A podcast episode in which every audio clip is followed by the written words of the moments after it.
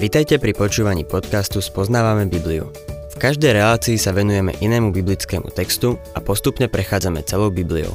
V dnešnom programe budeme rozoberať biblickú knihu Jozua.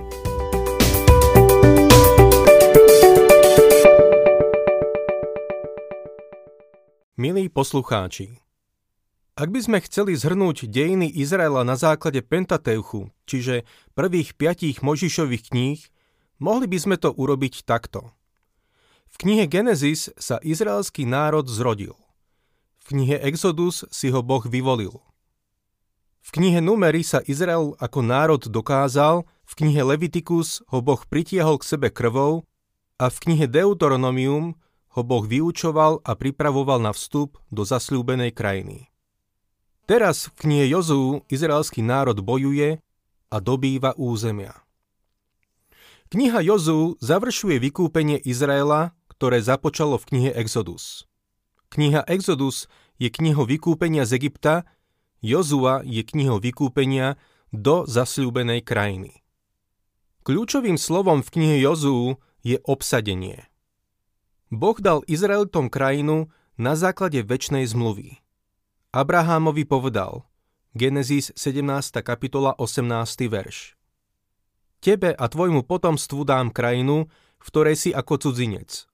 Celú krajinu Kanán im dám do väčšného vlastníctva a budem im Bohom. Avšak to obsadenie krajiny záviselo od splnenia istých podmienok. Mali pred sebou boje a dobývanie krajiny. A ako Jozua pred svojou smrťou Izraelitom pripomenie, ich poslušnosť voči Božiemu slovu rozhodne o tom, či v krajine budú naďalej prebývať. Podľa Talmudu Jozua napísal celú túto knihu okrem posledných piatich veršov, ktoré napísal Pinchás. Jozua bol Mojžišovým nástupcom. Bol to veľký generál. Narodil sa ako otrok v Egypte, v čase exodu z Egypta mal 40 rokov Poverenie ako Mojžišov nástupca prijal, keď mal 80 rokov a zomrel vo veku 110 rokov.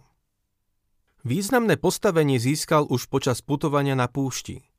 Keď na nich zautočil Amalek, Jozua sformoval armádu, ktorá Amalékov útok odrazila. Jozua slúžil ako Mojžišov služobník. Biblické odkazy v tejto súvislosti odhaľujú jeho vernosť Mojžišovi a oddanosť Bohu. Bol jedným z dvanástich vyzvedačov, ktorí v Kadeš Barneji išli preskúmať kanánsku krajinu. Bol jedným z dvoch vyzvedačov, ktorí sa vrátili s priaznivou správou o krajine a ktorí pevne verili, že Boh im ju dá. Meno Jozua znamená Jahve zachraňuje. Meno Ježiš v Novej zmluve je to isté meno. Jozua bol mužom odvahy, závislosti na Bohu, viery, vedenia, nadšenia a vernosti. Svojím menom a dielom je obrazom Krista. Niekto iný o ňom povedal. Jozua dokazuje, že priemerný človek sa môže stať vodcom v cirkvi. Jozua neprijal povolanie cez slová napísané ohnivým písmom na oblohe, ale od staršieho človeka, ktorý poznal Boha a poznal Jozu a ktorý videl, že Boh ho pripravil na rolu vodcu. Táto kniha má aj dnes veľmi praktické uplatnenie v živote veriaceho. Zasľúbená krajina nemôže byť obrazom neba, pretože nebo nie je miestom konfliktu a dobývania. Nebo prijímame ako dar Božej milosti. Zasľúbená krajina skôr predstavuje miesto, ku ktorému sú veriaci vedení tu na zemi.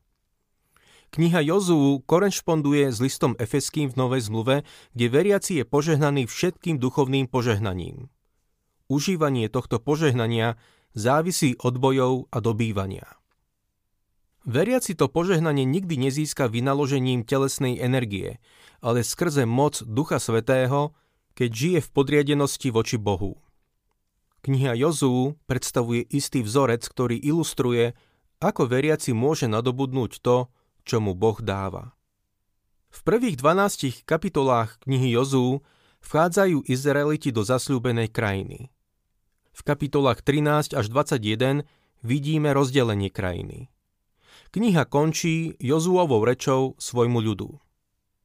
Ako som už spomenul, hlavnou témou tejto knihy je obsadenie. V prvej kapitole budeme vidieť, čo sa tým myslí. Začína poverením a rozkazom, ktoré Jozua osobne prijal od hospodina. Jozua 1. kapitola 1. verš Po smrti hospodinovho služobníka Mojžiša oslovil hospodin Mojžišovho pomocníka Jozuu, syna Núna. Hebrejský text začína úvodný verš knihy Jozú spojkou A, čím ho spája so záverečnou kapitolou knihy Deuteronomium. Keď niekto povie A, musí pokračovať v rozprávaní, pretože A spája niečo, čo bolo predtým, s tým, čo príde. Toto podporuje teóriu, že 34.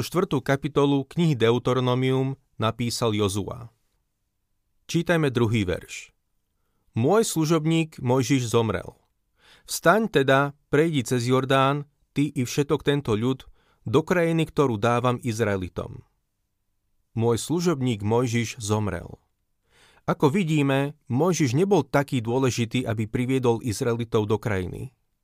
Ani ich nemohol voviesť. Mojžiš reprezentuje zákon a zákon nás nespasí. Zákon len odhaľuje náš riech, ale nevykúpi nás. Zákon nikdy nemal úlohu spasiteľa. Mojžiš nemohol priviesť Izraelitov do krajiny kvôli svojmu hriechu. Problém nebol v zákone, ale v Mojžišovi, tak ako aj v nás. Zákon odhaľuje, že nemáme Božiu slávu. Môj služobník Mojžiš zomrel. Len Ježiš, náš spasiteľ, náš Jozua, nás môže priviesť k požehnaniu, ktoré má pre nás. V tomto verši čítame, že Boh dal túto krajinu Izraelu. Boh mu ju dal do vlastníctva bez podmienok. Prisľúbil ju Abrahámovi a jeho potomkom. Knihe Genesis potom svoje zasľúbenie znovu a znovu potvrdzoval. V knihe Deuteronomium uzavrel s Izraelom palestínsku zmluvu, podľa ktorej ju mali vo väčšnom vlastníctve. Tretí verš. Dal som vám všetko, na čo stúpi vaša noha, ako som to povedal Mojžišovi. Boh im tú krajinu dal – je ich, ale potešenie a úžitok z nej budú mať len vtedy, keď si ju privlastnia. Dal im všetko, na čo stúpi ich noha.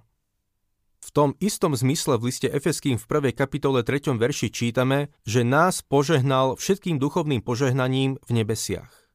Žiaľ, veľmi málo kresťanov sa chopí duchovného požehnania, ktoré im patrí. Pred mnohými rokmi sa istý Angličan presťahoval do Ameriky. Čoskoro na to zmizli po ňom stopy. Jedného dňa zomrel jeho strýko v Anglicku, ktorý mu zanechal 5 miliónové dedictvo. Scotland Yard sa ho snažil vypátrať, ale ani na poslednej známej adrese v Chicagu ho nenašli. Pátrali po ňom, no nenašli ho.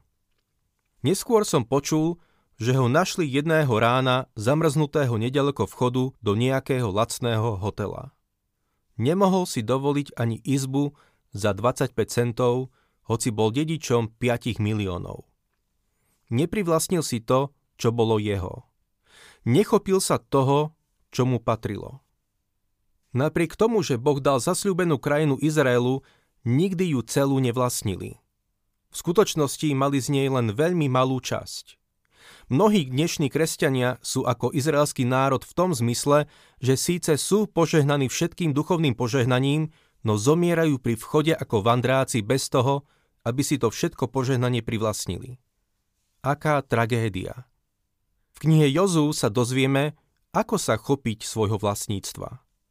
Keďže nás čaká boj, podobne ako Izraelitov, v 6. kapitole listu Efeským čítame, aby sme si obliekli Božiu výzbroj. Čelíme duchovnému nepriateľovi, ktorý bojuje proti nám. V liste Efeským 6. kapitole 12. verši sa píše Veď náš boj nie je proti krvi a telu, ale proti kniežatstvám, mocnostiam, vládcom tohto temného sveta a proti duchom zla v nebesiach. Náš nepriateľ je duchovný nepriateľ. Budeme si musieť obliecť celú Božiu výzbroj. Výťazstvo už bolo dosiahnuté. Výťazstvo však nepatrí nám, patrí pánovi Ježišovi Kristovi. My dostaneme len to, čo Izrael. Vyslobodenie a bohatstvo. Každé víťazstvo, ktoré Izrael dosiehol, mu dal Boh. Ak niekedy dosiahneme nejaké víťazstvo, je to preto, že On ho za nás vyhral. Potom vierou môžeme vstúpiť do všetkého duchovného požehnania, ktoré nám patrí. Vráťme sa k nášmu textu. Jozua 1. kapitola, 4. verš. Odpúšte po Libanon a od veľrieky, rieky Eufrat, celá krajina Chetitov až po Veľké more na západe slnka bude vašim územím. Boh dal Izraelu krajinu o rozlohe 800 tisíc km štvorcových a najviac, čo si z nej kedy privlastnili, bolo 80 tisíc km štvorcových. Veľa si z nej neprivlastnili, že? Privlastnili si približne jednu desatinu toho, čo im Boh dal. To zodpovedá približne tomu, čo si my ako veriaci privlastníme z duchovného požehnania, ktoré nám patrí. 5. verš. Nikto neobstojí pred tebou, kým budeš žiť. Budem s tebou, ako som bol s Mojžišom. Nenechám ťa, ani ťa neopustím. Jozua bol priemerný človek a potreboval Božie povzbudenie. Boh ho povzbudil tým najkrásnejším spôsobom. Budem s tebou, ako som bol s Mojžišom. Nenechám ťa, ani ťa neopustím. Čítajme ďalej 6. a 7. verš. Buď silný a odvážny, lebo ty rozdelíš tomuto ľudu do vlastníctva krajinu, ktorú som prísažne slúbil dať ich otcom. Len buď silný a veľmi odvážny, aby si konal podľa zákona, ktorý ti prikázal môj služobník Možiš.